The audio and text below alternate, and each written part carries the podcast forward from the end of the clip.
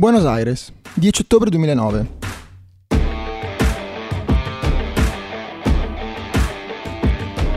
Segnatevi il luogo e la data, perché saranno il fulcro del racconto di oggi. Radiavo presenta Storie a giro. Un viaggio alla scoperta del gioco più amato del mondo. Se gli inglesi hanno inventato il calcio, gli argentini hanno creato l'amore per esso. Sentenzia una celebre citazione di Federico Buffa, come dargli torto. Se non fosse così, non esisterebbero gli hinchas. Gli hinchas argentini, quei tifosi che darebbero il sangue letteralmente per la loro squadra. Non esisterebbe tutta quella mistica che gli argentini professano attorno al gioco e non esisterebbe la passione per il centravanti. Il numero nove, la punta, perché due cose non puoi togliere ad un argentino: una parrilla, ovvero la carne alla griglia, e un centravanti. L'Albi Celeste negli ultimi quindici anni ne ha visti tanti vestire la storica nueve, da Gonzalo il Pipa Higuaín e il Kun Aguero a Gabriel Batistuta. Insieme a questi grandi nomi troviamo un giocatore diverso però, l'uomo del popolo, l'ombre del pueblo, il più amato dalla gente, e il titan Martin Palermo.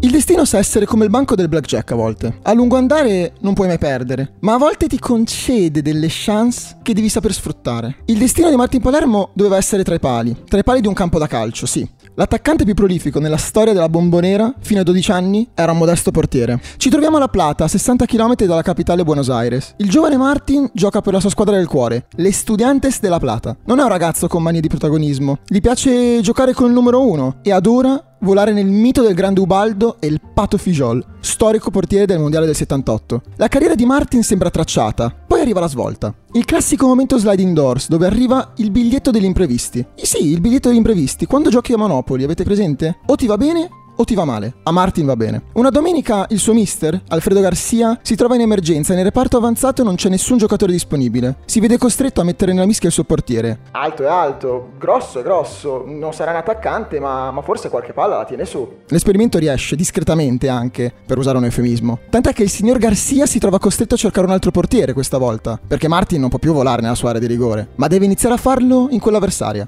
Il ragazzino segna cinquantaquattro gol in quella metà di campionato, e alla Plata cinquantaquattro gol, non li aveva mai visti nessuno. Il ragazzo cresce e a diciotto anni arriva la convocazione in Primera Divisione con l'Estudiantes, e il titan realizza il sogno della sua vita, e nel corso della sua esperienza alla Plata segna tantissimi gol, a tal punto che gli arrivano offerte da tutta Europa, ma il titan accetta di andare in una squadra, e il Boca Juniors, un amore a prima vista.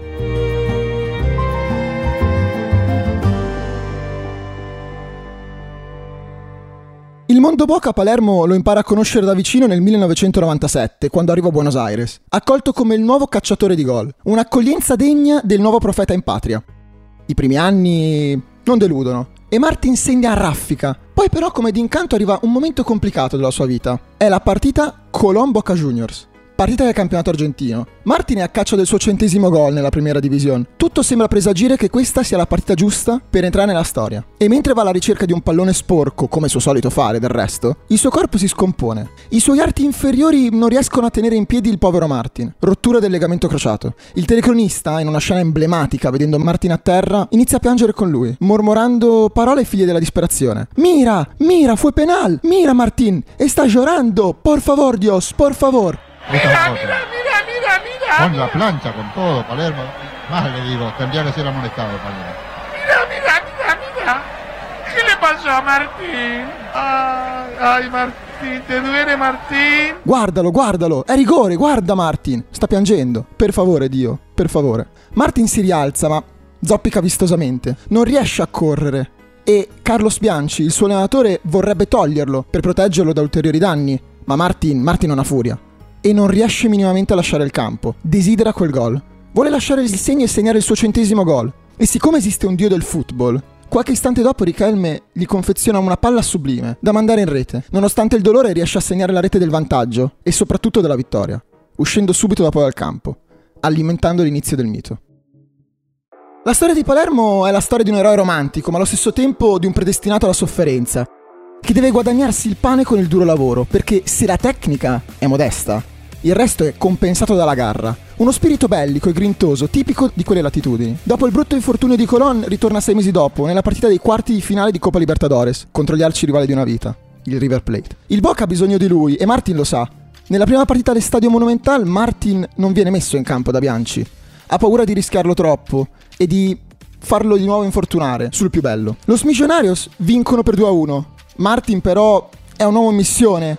La sconfitta gli pesa e la sola presenza in panchina spaventa i cugini del River. Nella seconda partita entra in campo nel secondo tempo e a quindici minuti dalla fine segna l'epilogo della più bella storia d'amore col Boca. L'epilogo che può essere di un solo giocatore, è l'ombre de pellicola. Segna la rete che consente al Boca di eliminare il River, facendo letteralmente tremare la Bombonera, come solo un terremoto può fare. Il Boca riuscirà a vincere la finale di quel torneo, piegando ai calci di rigore i brasiliani del Palmeiras, allenati da Felipão Scolari, tornando sul tetto dell'emisfero australe dopo ventidue anni dall'ultima volta. Il Boca si guadagna perciò il pass per la gloriosa Coppa Intercontinentale, lo scontro definitivo tra Europa e Sud America per definire il campione dell'anno. All'epoca si giocava una finale secca, Yokohama, e il Boca atterra in Giappone sapendo di dover affrontare la squadra più forte di quell'epoca, i Blancos del Real Madrid. Il Real si presenta con una rosa che, a ricordare certi nomi, vengono letteralmente brividi, da Raúl, Casillas, Roberto Carlos, Fernando Hierro, il capitano, e il pallone d'oro, Luis Figo. Il Boca non è il Real, lo sanno tutti, ma quel Boca ha la stoffa per giocarsela con chiunque. Sì, grazie al mudo Riquelme, ma soprattutto grazie al Titan, un giocatore che passa una volta nella vita.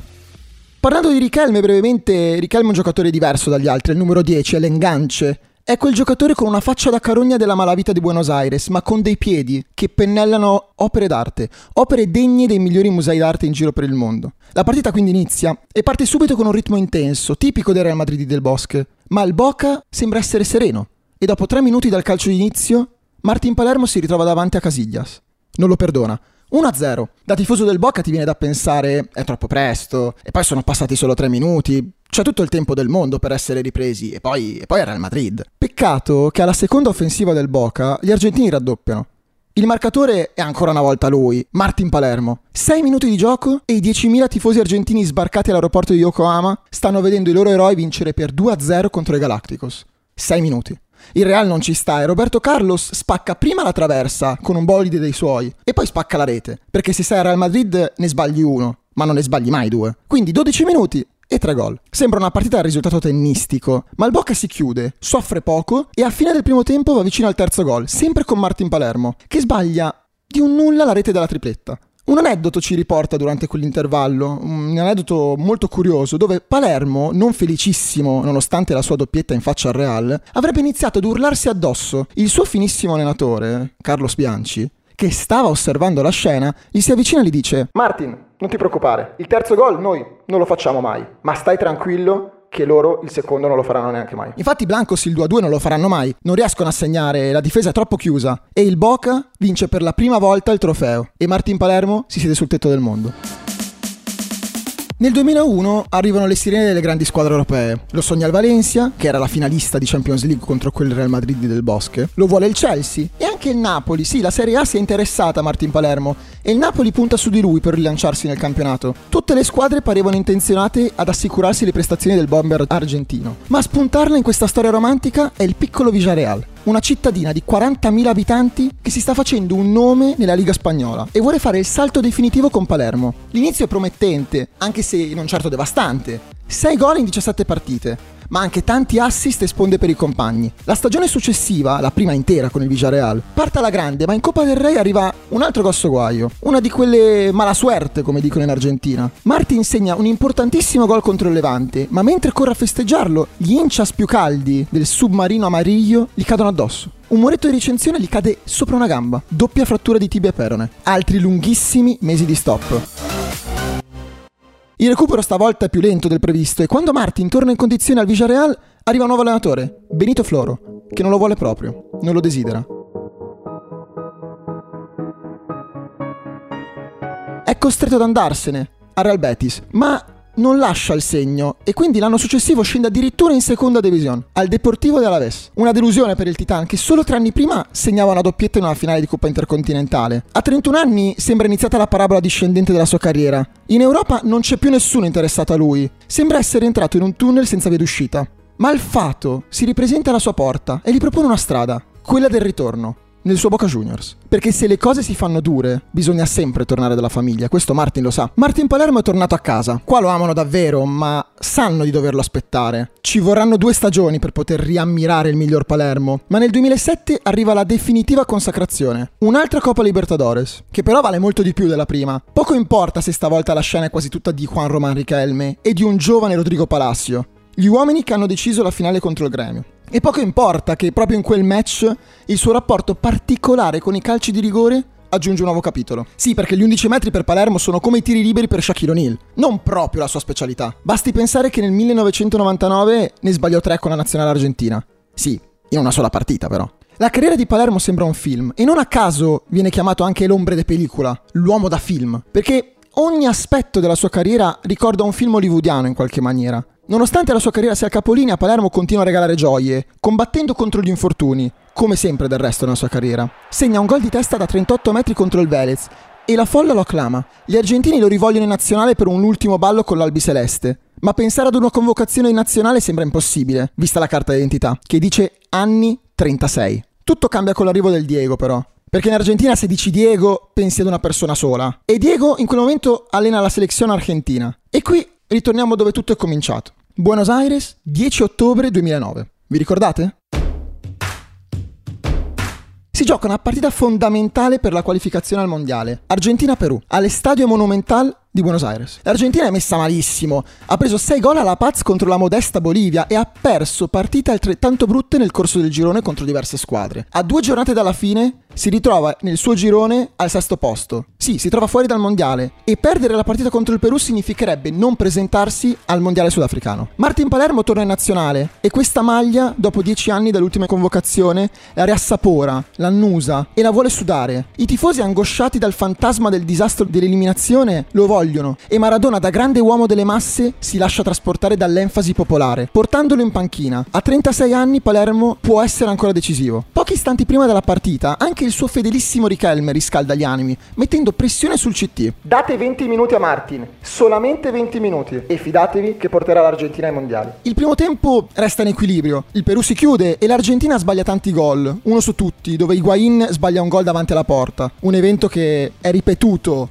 spesso nella sua carriera con la nazionale. E poi c'è Messi. Il giovane Messi con la numero dieci non ha mai avuto un feeling magico con l'Albi Celeste e sbaglia un classico tiro dei suoi, un tiro che a Barcellona è battezzato sotto l'incrocio, mentre con la nazionale non entra, e il perché non si sa. Duplice fischio dell'arbitro, intervallo, nella casa del River. Si sente un solo nome, tutti invocano Martin Palermo, e il Titan entra subito nel secondo tempo e il clima cambia, non solo quello di squadra, ma proprio atmosferico. Una vera e propria pioggia torrenziale si abbatte su Buenos Aires, come se le forze della natura volessero comunicare qualcosa. La partita a sua volta impazzisce. L'Argentina prima segna il gol con il Pipita Higuaín, il gol del vantaggio, e poi ad un minuto dal novantesimo si fa recuperare, uno a uno. L'Argentina è a quattro minuti dal dire addio ai mondiali. In questi minuti di recupero si entra nel mondo del sovrannaturale. Il misticismo del momento viene alimentato dalla disperazione dell'assalto finale degli argentini. Ad un minuto dal triplice fischio, una palla pesante arriva in area di rigore. Dalle immagini non si vede bene cosa stia succedendo in quella mischia, ma dopo tre o forse quattro rimpalli, la palla sbuca sui piedi del Titán, solo davanti al portiere. María, ahí está Di María, otro centro, la pelota le quedó para el Pocho, pegale, ahí va el Pocho.